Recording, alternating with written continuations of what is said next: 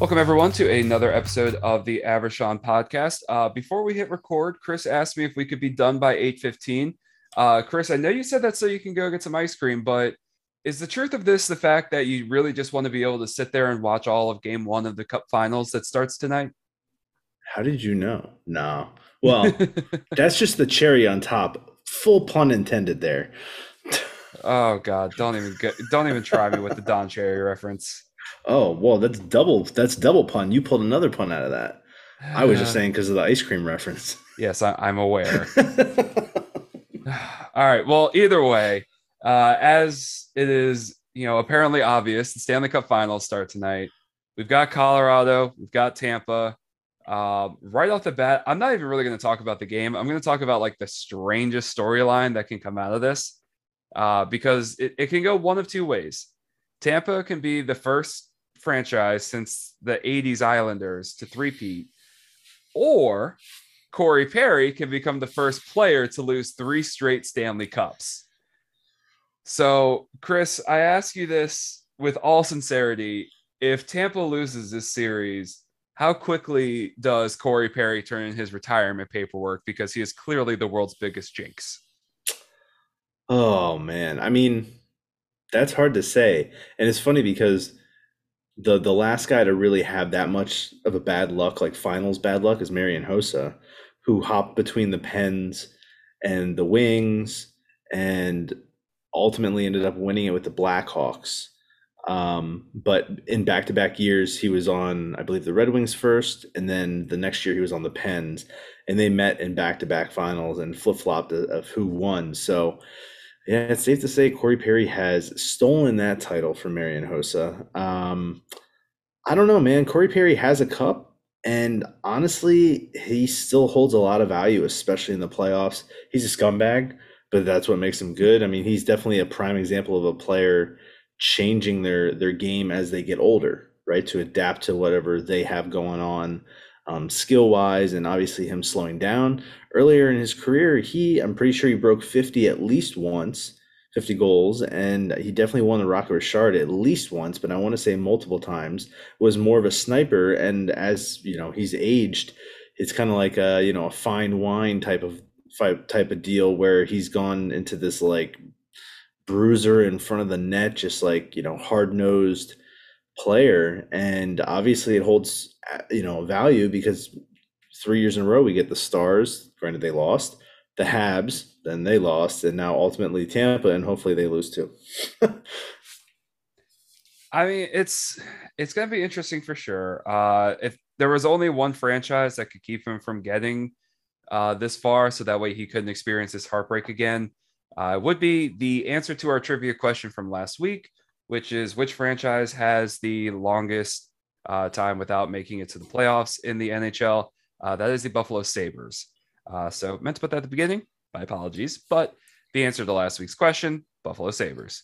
Uh, we will have another another trivia question at the end of this episode for you. So make sure that you're listening all the way through, uh, and then you of course come back next week for the answer. But uh, so moving back to the series, I will say that what I expect to happen is I expect Tampa to come out tonight, and I expect them to win.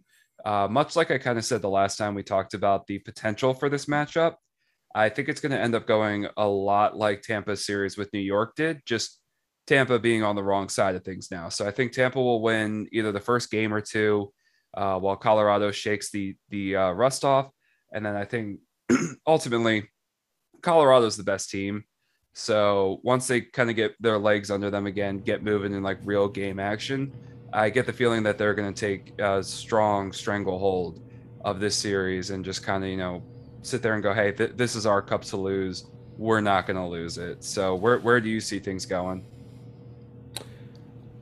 I see a six or seven game series, exactly what you said. Um, it's going to be interesting to see how the Avs do come out. Um, obviously, they've had quite a stretch off. Granted game one is in denver. Um, we talked about this last week with the altitude that does that benefit them and you know in keeping their game legs together a bit? Um, colorado has a team that hasn't necessarily been there. Um, notably I, I, I, can think of Andre Burakovsky might be one of might be the only Avalanche player actually. Now I think about it, that, that has a cup. Um, maybe Jack, Jack Johnson might have won one with the Pens, but regardless, obviously it's kind of like I don't want to say David versus David versus Goliath, but you have the most experienced playoff team in the league currently playing a team that has never been this far before. Obviously, different factors come in once the finals roll around. All the eyes are on you, as if they haven't been all playoffs, but more so, um, you know, it's the finals, so you have more family members in town. Um, I know that when the Caps won it, there was a they voiced uh, after the fact that there was extreme pressure on them to win that game five because they knew that they would be going back to DC and dealing with the family and whatnot, and it probably would have ended up going the full seven. And no one wants a game seven for the for the finals except for the fans, of course. and and uh, yeah, I I fully expect the Avalanche to just I don't want to say roll Tampa, but the Avs are just I don't want to say the best salary cap era team because they've underachieved the past two years in the playoffs, but man, they they can play a little bit of everything, and um, I think it's safe to say Tampa cannot. Tampa has a very specific way that they have to win games. Um, the the the big arrow though that does go to Tampa is Vasilevskiy in net, hands down, way better than the Avs goalie tandem. Um, he is, no- but it also feels like he's been figured out a little bit this playoffs. Now, of course, you know he still has the ability to shut you down, but that like blocker side high shot seems to be like the real kind of sticking spot where he just he always seems to have some problems with it because uh, you know even the, like the announcers are picking up on it and typically in all honesty once the announcers are picking up on it then secrets out yeah, I mean, I, I would say that he's definitely felt more human, but you also have to think about they've played more hockey over the past three years than every team has. So at some point, the human factor does kick in. I would still take him over Kuemper or Francouz any day of the week. like, um, I don't know, man. I, I also like it's kind of nice because we get to see Cale Makar on the national stage, and not that we haven't for the past month or so, or really for his entire career being up, but this is the final spotlight. This is all eyes in the hockey world and beyond on you. Um, but I, I, will say that a name that um, that probably doesn't get enough love. Obviously, Cale Makar is an absolute beast, young freak of nature defenseman. But another name is Bowen Byram. I guarantee you that by the end of the series, if the Avs end, end up winning, it's Bowen Byram has a massive series. He on basically any other team, he would be the equivalent to the Cale Makar. He does not play that role um, on the Avs, obviously, because they have the one and only Cale Makar. But man, I would I would trade a lot of things for the Caps to pick up Bowen Byram. I'll say that. so, I mean, I'm sure I'm, you would I'm, also do that for Cale Makar. Oh, dude. I mean, I think everybody would. Bowen Byram is a beast too, though, like an absolute beast. The reason that he also hasn't gotten a lot of national talk, um, well, one because because he's on the team with Cale Makar, and a bunch of other just absolute freaks, obviously with MacKinnon and Landeskog and Kadri and so on and so forth. Um, but um, he's struggled with uh, concussions the past two years, and so that definitely has played a factor into him just kind of being a slow rollout. Um, but he's this is the longest stretch that he's been healthy, and man, he's he's rolling. So I'm I'm I'm expecting Avs in six or seven. I I expect the same. Uh, what I will say I did not expect was for people to make a what they believe is a legitimate argument that Tampa Bay's path to the Cup has been significantly more difficult than the Avs I just don't think Tampa's as good of a team.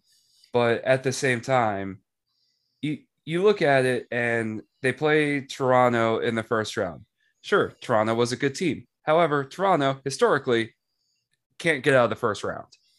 Then you go play Florida. Well, you swept Florida. So how much of a fight were they really putting up? Then, you know, you've got New York. And while New York did win the first two games, they got just dusted the last four. Maybe not on the scoreboard, but in terms of like they they just didn't win them. You know, that you win the first two, then you lose four straight. That ain't good. So it's one of those things where I'm looking at going, did Colorado play Nashville in the first round? Nashville wasn't, you know, all that great. Yes. But Colorado also earned the right to do that. And at the same time, is there a team that's the equivalent to, you know, Nashville on the other side? No, but Florida won just as many games as Nashville did. So, sure, Florida was a great regular season team, but they beat the Caps, who you and I, you were a little bit more uh, interested in seeing how far the Caps would go. It took me a while to kind of hop on that bandwagon. And just when I started to get hope, they kind of fell apart. But I'll admit, like, I didn't really expect much from them going into this postseason. So, how good was Florida really when it came time to, you know, put your big boy pants on and actually do something? Yeah, I mean, I think stylistically, the Caps would have give given Tampa more issues, obviously, than than the Panthers did. With that said, uh, you know the Caps blew it. Um, so it's that's hard to say. I, I guess I hadn't really thought about the path there. I mean, I think uh, I I don't know, man. Uh, Colorado's lost two games all the past basically basically the past month, and that includes injuries. That includes, um, whatever it's uh injuries and um, yeah, I guess just injuries. I'm blanking on other things, but you know, those th- those two losses are both against the Blues. Well, see, that's what I'm also going to say is I I think there is a safe argument that can be made because of how disappointing Florida was that St. Louis was the best opponent for either side of of the teams that made it into the cup. And if that's the case, I feel like that kind of like evens out the fact that Nashville was probably the easiest opponent. So you know, it's it's one of those well, things. It's where- it's it's hard to say. I, I think the Nashville series would have been very different if Saros were healthy. I don't want to say that the Avs would have lost, but I would imagine that Nashville. I mean that that first game they got absolute shit pumped. Well, I don't even remember, what the score was like. It, six it was nothing. Like, a, like, yeah, it was a lot to none. it was but, like six nothing after like the first period. Yeah, but it, like it, whether he's you know healthy or not, I got to take you know what was given to me. So I I can't really play the what if game if I'm trying to say you know who has the toughest path there because the the questions have already been answered.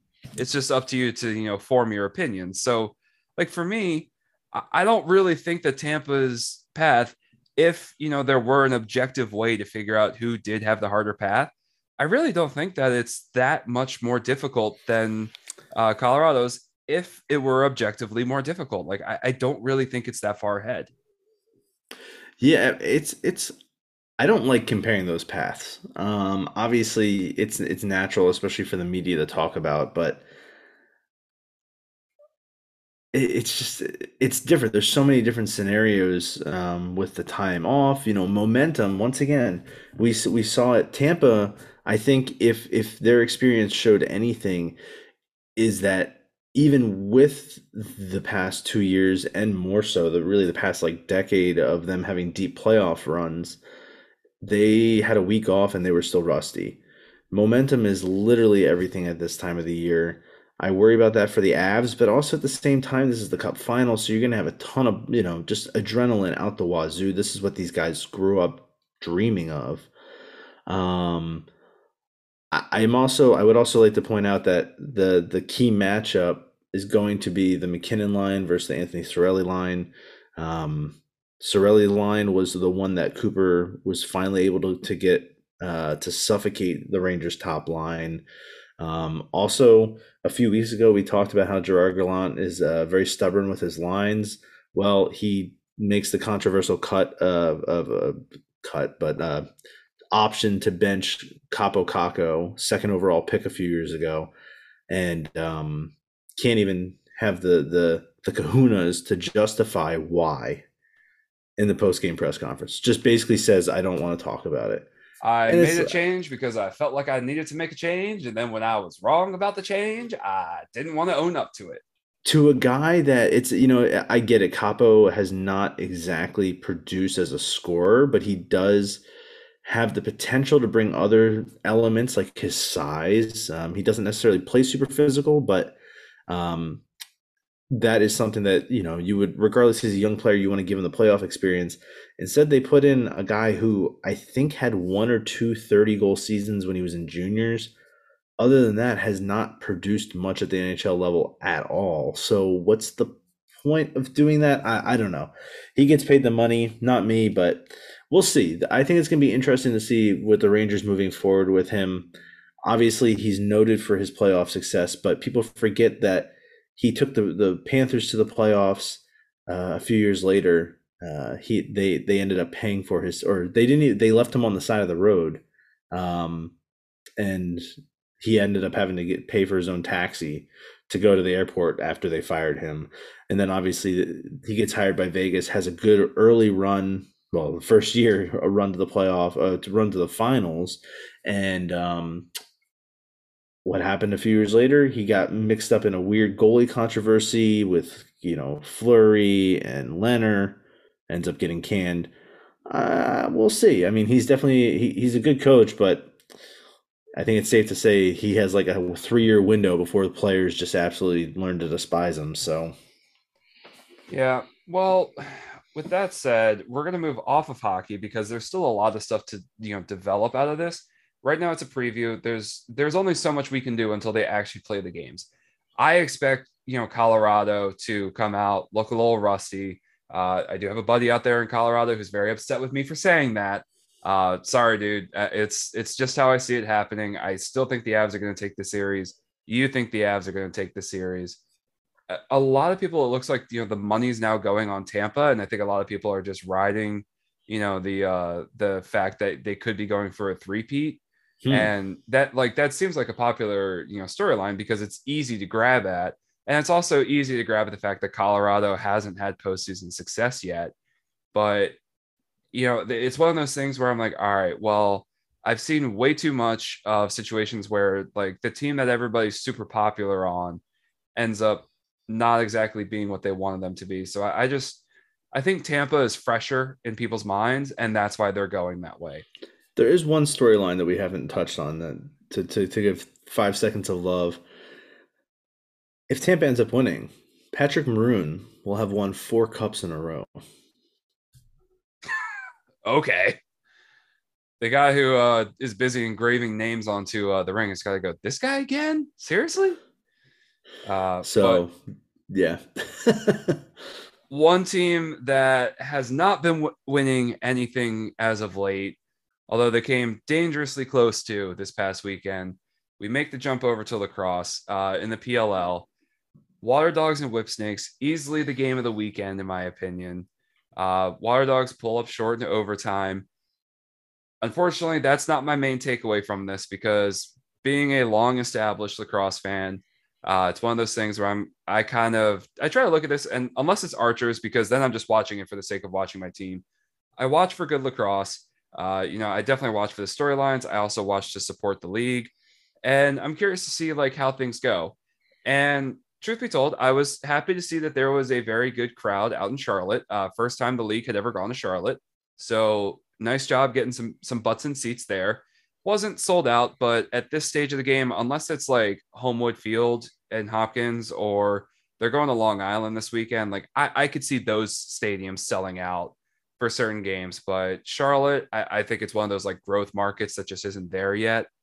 But you know, I really, I was really disappointed that for what felt like the second straight week, the game that was broadcast right before the best game of the weekend was the one that was broadcast on national TV as opposed to streaming options.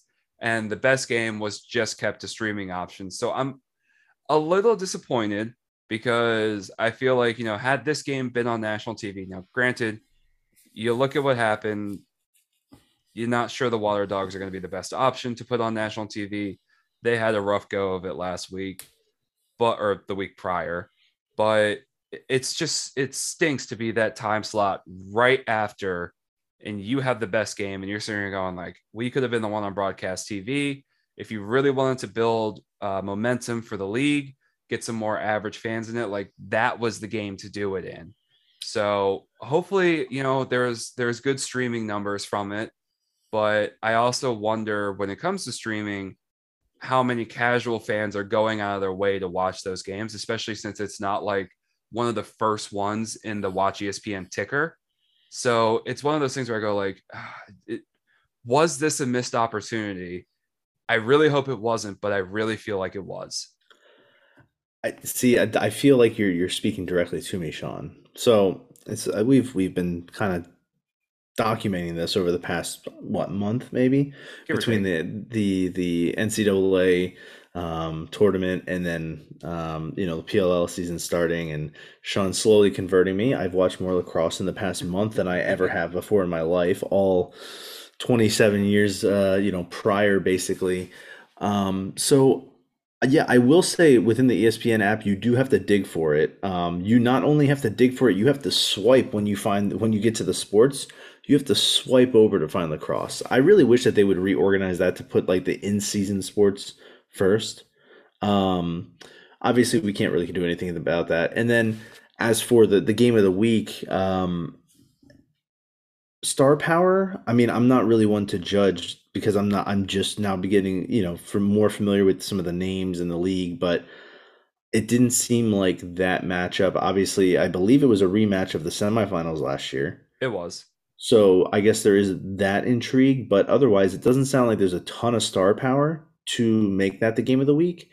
Uh, overall play, I would definitely agree. I mean that, that I my weekends are are I'm all over the place, so it's it's hard for me to watch them live, and I I do stream after the fact, and I'll typically shoot Sean a text when you know if I'm watching a a quarter here and there or a half here and there, and you know when I have time, and I watched the first half of the Water Dogs um, game, and I because Sean was like definitely check it out, and I was like, all right. I mean, I can see why. I honestly, Sean, I mean, when you sent me that after I watched the first half, I was like, okay, so he's showing me a defensive battle because it basically was. I believe it was like six to three or something like that a half. Um, at the end of the first half, we had a little bit of skirmish going on. There were some big hits. There were some big saves. There were some really nice power play moments, or is it a man up? Whatever they, they whatever call it power play. Um, and I was like, all right, like this is Sean is trying to showcase like this is a this is a very clean overall game. It has a little bit of everything. And Sean's just like shoots me a text back. You got to check out the second half. So I, it took me a little bit, but today I finally got around to watching the second half. And uh, third quarter, nothing special. You should have said the fourth quarter and onward, man. If you had told me at halftime that it went to OT, I I was like, oh man. The, I just those, wanted you to discover it for yourself. I will say though, Water Dogs goalie man is good. you know what? Here's the here's the strange thing. He's their backup goalie. Hmm. Because their main goalie, who is an all-world talent, starter on the Canadian national team, hmm. is still in the NLL season because unfortunately for these PLL teams, particularly the Chaos, the Buffalo Bandits and the Colorado Mammoth have not finished the championship series yet. They're going to finish it this Saturday. So that you're going to go three weeks without a lion's share of your talent because chaos, as I have mentioned before, their whole roster is basically the Buffalo Bandits. So, and then uh, Dillon Ward, who's the primary goalie for Water Dogs, he is the goalie for the Mammoth. He, I believe, he's the only goalie who plays uh, NLL as well as PLL. So, just a uh, very unfortunate twist of the fates that your one goalie who crosses over also happens to be in the championship series. Well, so let me let me ask you about that. So obviously there's not really much that they can do in the way of scheduling with that and I guess it's a good transition. The guys are in shape and just assuming that they they have enough juice in the tank after a playoff run to be able to, you know, transition. Um wh- what does the practice schedule look like for PLL? You know, in all honesty, I actually have no clue. Uh, hmm. So the players are played er, played paid a full enough salary that if they really wanted to, this could be their only job. Uh, they get paid, I'd say about as much as like a, a first year teacher does in Howard County, which is about like 35, 40 grand a year. Uh, so nothing special, but if you really wanted to, if you're like a single young guy who's coming out like as a rookie or something, you can live on that. Especially because I believe the league also pays for travel and like takes care of your hotels. All like the little minimal stuff that the MLL didn't do, the, the PLL is actually making sure to do to take care of their players. So could they have more practices? Uh, I believe that they could. Yeah, I see a lot of like social media clips of guys like back in their hometowns during the week running like camps or something like that. So, truthfully, I, I don't know where they're at but there is at least like a day or two each week that they can practice with each other to try to get themselves back in. They don't just, you know, go out there and essentially play pickup ball. There there are some practices, I just don't know what they're like. So do they uh, do they I, I know that they there's no uh you know like city moniker attached to the the team name, but yet. Yeah, uh, well, yeah, but Paul, are they Paul Rabil all... has admitted that they're they're going in that direction. Like at some point they're going to have to do it. Okay, because I was gonna say, like, I mean, so like Water Dogs, where are they based out of? Like, do you know where they would practice, or are the guys all over the place and then they just come together? Guys that, are. Am I asking too many questions?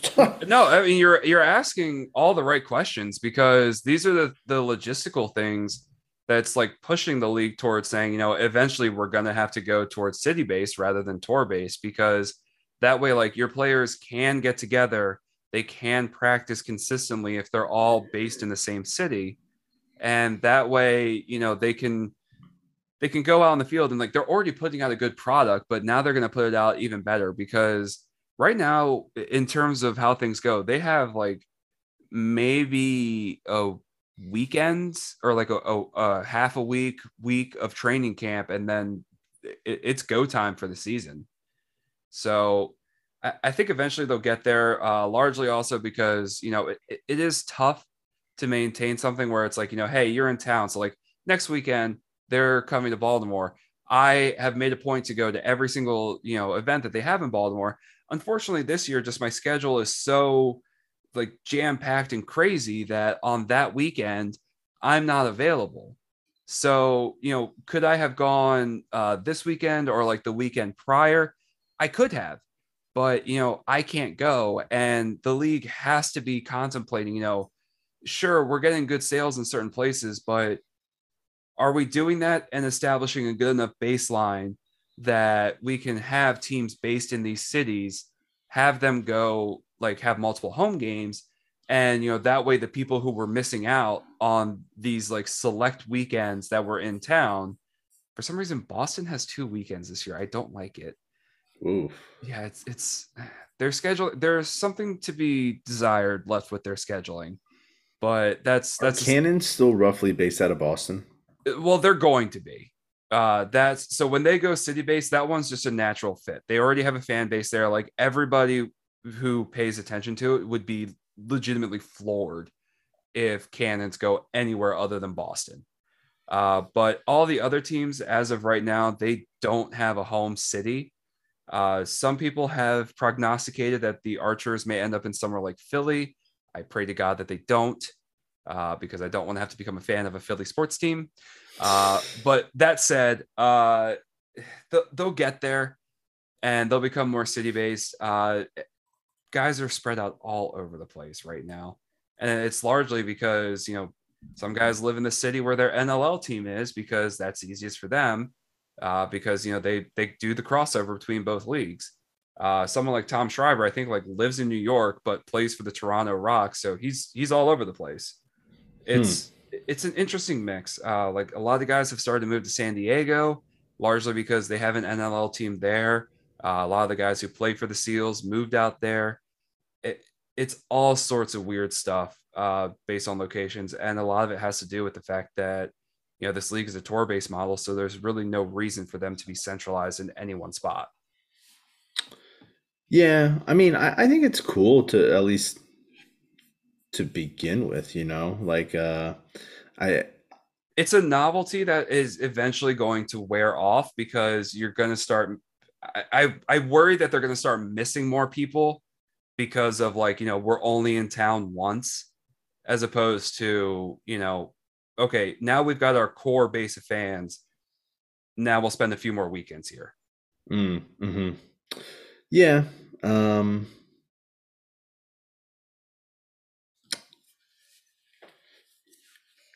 yeah. I don't know. Sorry, man. I, I'm, I'm great podcasting. Great, great podcasting. Um, I'll tell I'll tell you after why why I, I kind of like froze for a second. Um, yeah, it's, it's so a, it's a weird balance to figure out. I mean, there there's no hiding it. It's just you know. Well, I, w- I was multitasking and I I looked into something I really shouldn't have. You're gonna have to send me that link. Uh, also, great podcasting, but I don't know. Uh, let's let's move back to the actual games that did happen. Uh, you mentioned cannons; they were uh, unfortunately on the game that was broadcasted. They were without Lyle Thompson, the best player on the planet, or at least very close to it, because uh, he was. He, somebody else may have replaced him. Who knows? But to me, best player on the planet. They were without him. Uh, their face-off situation not as good as Atlas because they have the goat face-off guy Trevor Baptiste Atlas right now look like an absolute wagoon. They steamrolled the juggernaut. Yeah, and their defense has also looked very, very good. And in terms of like teams having continuity and everything, I think that they right now are the most solidified team in terms of like players who are still in the winter league. Uh, Archers, like their best attackman, Grant Ament, is injured. He hasn't played yet this season. Uh, Chrome, I think, are also pretty solid across the board, but they were also the worst team in the league last year. So, you know, like Atlas had the momentum from last year and the consistency on their roster. So it, it just feels like they're the most solid team right now. And they have steamrolled their first two opponents. Uh, they're going to go into Long Island. They're going to be going up against the Archers. I might cry myself to sleep on Saturday while I'm driving home from Philly, uh, but we'll we'll see. Uh, fingers crossed that that doesn't happen. But uh, hey, man, it's not that far of a drive. you know, at least in at least in this case, uh, actually, part of me wonders if I could make that game because it doesn't start till eight forty five. Depends on what time you're leaving Philly probably be out of there around like five. But e- either way, I, you could I, definitely make it. Yeah, I, am not putting any bad ideas in your head. Uh, yeah, it's it's also not a pay weekend, so I don't know if I can spend the money on that. Uh, either way, they're. Oh wait, no, that's two weekends from now. I'm sorry. They're going to Long Island this weekend, and they're playing the Whip Snakes. So this is the barometer game for I think both teams. Again, apologies for the mistake. That's two weeks from now, and that actually will be a pay weekend. I might be in trouble. Uh, but Atlas Whip Snakes, let's go ahead. Let's dive into both. I mean, Atlas, we already mentioned, they're a wagon. They're really good. Jeff Teat and Chris Gray, just an absolutely unfair combination uh, to work together. But they are just top to bottom. Even Jack Concannon and Cage, he's still giving up the occasional two bomb, which he really struggles with.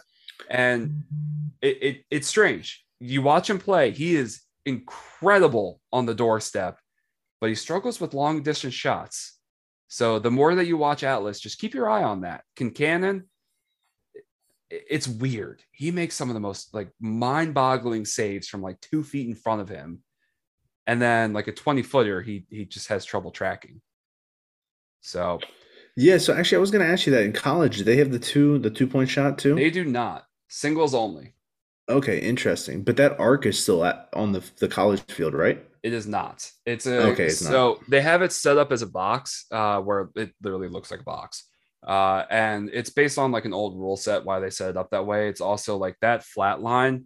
Uh, the the horizontal one is what's called the restraining line that has to do with face-offs. I won't bore you with the details and our listeners with the details right now, but it, there was there was there was a rhyme and reason to it. Mm. But the arc is now the new restraining line. Uh, college will, I think, eventually trend itself into the two point line, but they're just not there yet because I mean they took forever to adopt the shot clock, so they're going to be a little bit stubborn about this one too, unfortunately. Mm, hmm So, well, I mean, man, I have to say, so far so good. I I, I wish I, I had the time the past two weekends to sit down and watch a, a live game, mm-hmm. but hopefully at some point this this this uh this season, how do they run the playoffs with it being like they've they've had to change it. They've had to change it each season, but uh, the city based thing. So they are doing. Uh, I believe they're doing the quarterfinals uh, in Boston. They're also yeah they're doing quarters in Boston. They're also doing the All Star Weekend in Boston, which is probably my least favorite thing that they're again doing Boston twice. Uh, do semis, they do anything fun for the All Star Weekend? Yeah, yeah, no, they, they have some fun stuff that goes on. Uh, semifinals are in DC. I will probably end up going to that. Mm. Uh, and then uh, the finals are in Philly.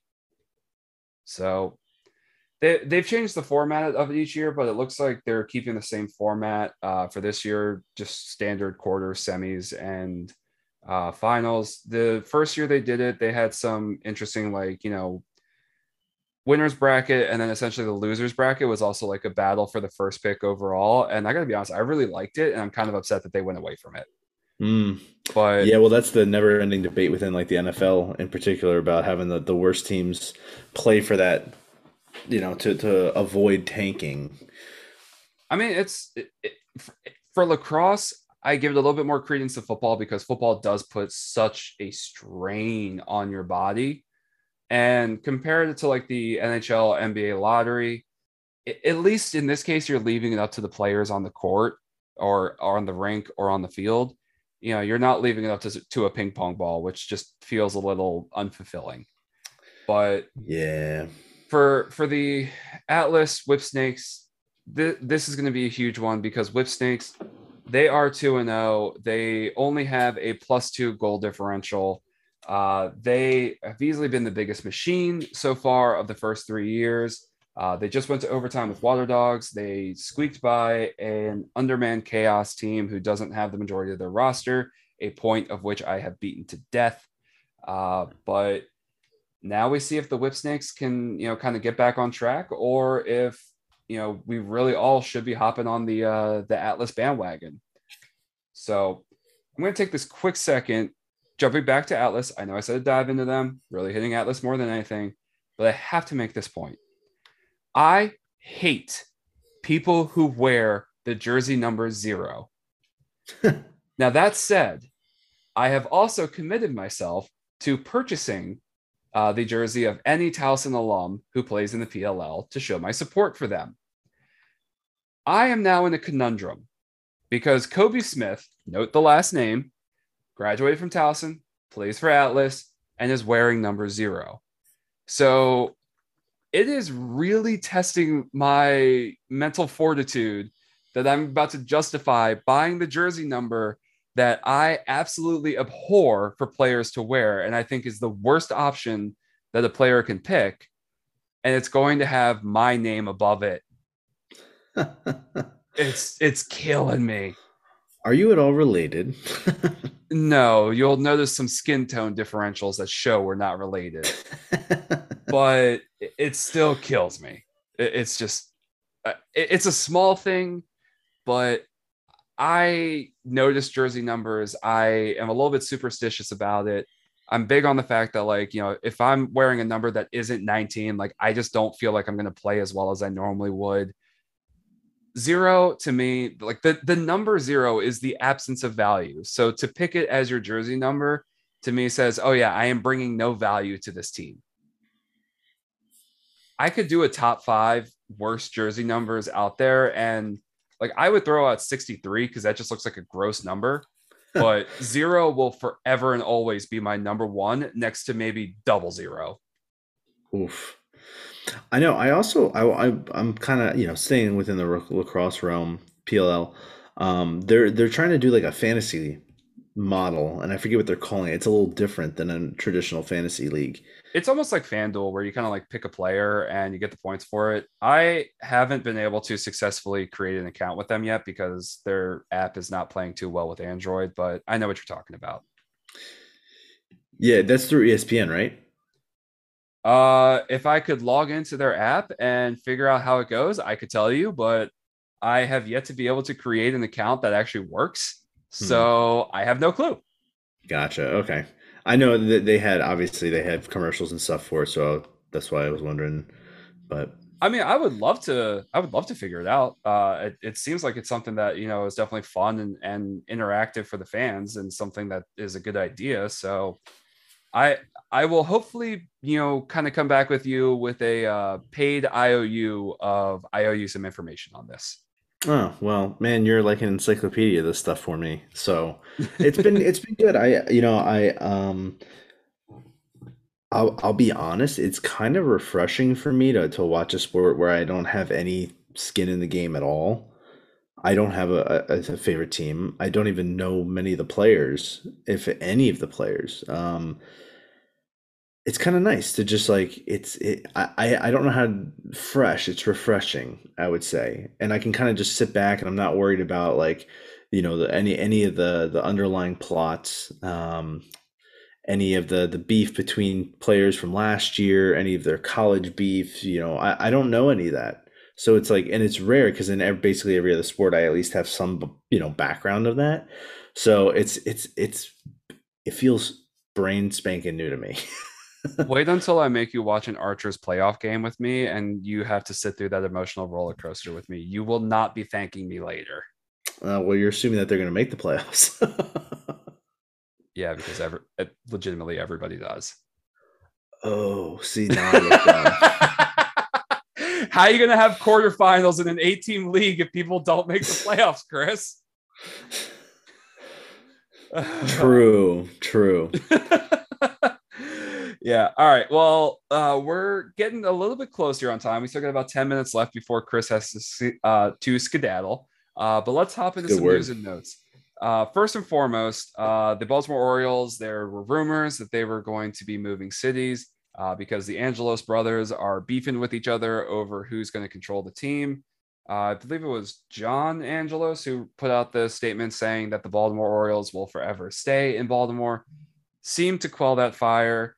Uh, then today I see dumbasses like Rob Parker over at FS1 who he's the kind of guy who who goes for the you know hot take for the sake of a, of a hot take, but when he does it, it's pretty much just half cocked, going off information that you know everybody else has already given, uh, stating that Baltimore is just not an MLB town anymore.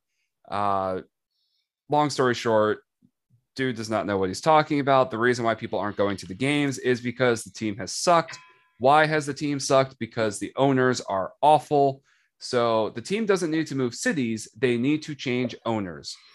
The only reason why he's making this claim about the Orioles is just because they aren't considered a blue blood organization. But if you were to flip to the NFL, someone like Rob Parker can make the exact same argument about the commies just Washington is considered a blue blood NFL franchise. So nobody's going to make that argument. But my quick note on this is just where are you're going to move him to. Like, well, where? everyone's saying Nashville, but man, I yeah, you think Nashville wins baseball? No, the Orioles aren't. The Orioles are not going anywhere. I I will say there. The, I think the the big thing that's being forgotten about this is one they just did that that wall renovation at Camden Yards. Two, I'm pretty sure it's a it's in the billions of dollars that's being invested with the city of Baltimore in conjunction with the Ravens and Orioles to kind of uh, I shouldn't say kind of to upkeep the harbor front. I think they're they're redoing all of that at some point, and within that is dropping a ton of money into both M&T and Camden Yards, and I think they're trying to like create more of a sports pavilion type of area within the city, which would be pretty sick. Um, as long as it stays safe. But um, they're not going anywhere. That is, and apparently within the lawsuit, which we'll never actually see, uh, it was just like a sentence thrown in there. It wasn't a long dabbled out um, thing. It, it was just like a basically just like a oh, and by the way, I'm going to move the Orioles. the only thing that should be moved in the city of Baltimore is not the Orioles. It's the Hilton Hotel that is blocking the view of the clock tower. So that way we can get the old Camden Yards view back. That's the only thing that should be moved. That being said, uh, other news and notes NBA, uh, Steph Curry, Warriors, they win the last game. Game What's five. the NBA? uh, the Not Interesting Association. Oh, wait, that's the NIA. Um, oh. Not Bearable Association on most nights. Yeah. There you go. I'm adding a few extra letters there. But either way, um, Warriors win game five. Uh, it, it was a ref show again. Uh, you know, Marcus Smart gets pushed off by Klay Thompson, doesn't get called. Subsequently, Smart goes down, gets called for like a push off or something, uh, or the ball goes out of bounds. They they throw it in. Uh, Smart then gets called for like you know whacking the guy in the face when it's pretty clear that he did not whack him in the face. At best, he grazed him, and I'm being generous with the word graze. Uh, then because you know he's questioning the call that was so clearly terrible, uh, he's frustrated from what happened before. Uh, you know he gets a tech. All the momentum swings in the way of Golden State. Andrew Wiggins decided to kind of play up to his talent abilities, uh, where Steph Curry was not playing to where he normally was. Klay Thompson was making shots. Uh, Draymond wasn't god awful like he had been for a while. Uh, it's it just seemed like one of those nights where Golden State they actually won this game, but largely because on the other side, Boston just tried to play a bunch of hero ball because they made a ton of three pointers in the third quarter to make a comeback. And then they decided that was their only option going forward, even when they went ice cold from three. So Boston had a chance to keep the game within reach. They had a really, really good third, uh, third quarter, got it close. Golden State decided that's enough of that. Uh, now we have another three days in between games. So we'll go from Monday until Thursday without a game to watch. Uh, not really a fan of that, but we keep complaining about it. The NBA never changes it. So at this point, I'm just talking to a brick wall that is in the form of Adam Silver. Uh, any thoughts on it? no, I mean, I, I think you, you've given the NHL some love for for the for the most part, the every other night. I think with the finals, you will have. I, I, could be wrong. I haven't looked at the whole overall schedule of it, but typically there is one or two games that they do have two nights off, but that's just for the finals. Every other series is is every other night. Um, man, as for the NBA as a whole, it's just so hard. I, I the PLL is more interesting to me by a long shot right now. I mean, I would agree with you, but I'm also wickedly biased, so that right. Really so, so you, much as someone who's not, as someone who's a, a, a, new fan, I feel weird. I don't. I would not consider myself a fan. I'm. I'm. You're. I'm, you're I'm where watching. I, you're where I was at when you were first getting me really into hockey. Yeah, I'm. I'm. I'm watching. Yeah. I'm not watching the NBA. yeah, I mean the only difference is like for hockey, I had a home base team to kind of attach my loyalties to. You you don't have that for PLL. Right. So which is kind of a good thing. So yeah. Uh, it, actually, you know, this is a good question. So far, from what you've seen, and we'll make this the, the second to last thing because after this, we'll wrap up with our trivia question. But so far, if you feel yourself kind of leaning any kind of loyalties towards any PLL franchise, where are you leaning right now? Who? Uh, okay, so this is not just a recency bias thing, just because we were just talking about them and I'm not trying to play the oh I'm just gonna you know pick the team we that that was the best game of the week, but and maybe I maybe I'm just like trying to do that whole thing where I pick the bad team so that way I watch them you know over time grow. I've watched two of the Water Dog. Well, I've watched both of the Water Dog games this year. Um, I don't know. I, I mentioned to you I, I like their color scheme. Um, well, if you I want like to pick the really they... bad team to watch grow, you'd actually be picking Redwoods. So you're not picking the worst team in the league because the Redwoods have been trashed this season. Yeah. Oh my gosh. I watched the first half of their game last week against Atlas, right? Yeah. Oh they my were... god, they were so bad. And like completing passes were difficult for them. Mm-hmm. Yeah, no, they they are a dumpster fire right now, and that's putting it mildly. Uh, but Water yeah, Dogs, yeah. as you were saying. Yeah, so the Water Dogs, well, one, it, they have a good goalie, so there's something right away I can kind of latch onto. That's an easy thing. I'm coming at it as someone that doesn't even necessarily understand lacrosse as a whole. I've kind of been biased, even though I've lived around it my entire life. They've got some D men that can shoot. They had a two, a few two point shots this past week. Um, they play a physical game, probably because they have to because of the of their lack of like offensive pop. And then they do have a trigger man who we were mentioning before we were recording, or I actually brought up Michael Sowers is kind of like their their uh, I don't want to say high profile guy, but you know he's he's probably their most competent offensive playmaker. He he won the um, Tewaaraton, so yeah. Or if he didn't, he should have. But no, he he came out. He has a lot of publicity behind him. He is their high profile player. Yeah, and I mean to me that that's as someone uh, who's coming at this totally, um, you know, as as a new fan, this is a it's refreshing. It has a little bit of everything. I will say their main advantage. I really liked the the the, the ball movement that from both teams that game. That was a very good game. Honestly, I would say that's probably the the easiest game I've had um, keeping up and trying to f- understand the the strategies from both teams. Um, maybe I, I could be wrong here. Do they both play more of a p- possession style game than other teams? Would that be safe to say, or? Yes, it's also hard to do with the 52 second shot clock because everything just moves so quickly. Mm. So it there are some teams that are a little bit more deliberate than others. I will say that. I don't know. I mean, I, I I like the purple man. I'm I'm not saying I'm I'm I don't know. Um, other than that, I mean, I, yeah, I've watched some redwoods. They are not good to watch. They're not even interesting to watch. Um, it's painful. Yeah, I'm gonna have to say water dogs for right now. We'll see. Let's see. Let's see what happens by the end of the season. I Fair like enough. that. That's a good thread to, to, to, to string us through the whole year. well, that will be uh, the final like main topic that we discuss on, but we will keep a tab on that one throughout the rest of the season. Now, to wrap up these this podcast, uh, our trivia question of the week is uh, Steph Curry in Game Five of the NBA Finals uh, did not manage to complete a three pointer for the first time in it's a two parter. First time in how many regular games including regular season and playoffs, but also how many playoff games. So he has two streaks, both like they were both active. The fact that he didn't make a three killed both of those streaks.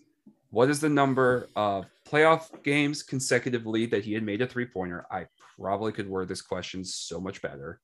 Uh, but consecutive playoff games that he had made a three, and then consecutive total games that he had me or that he had made a three.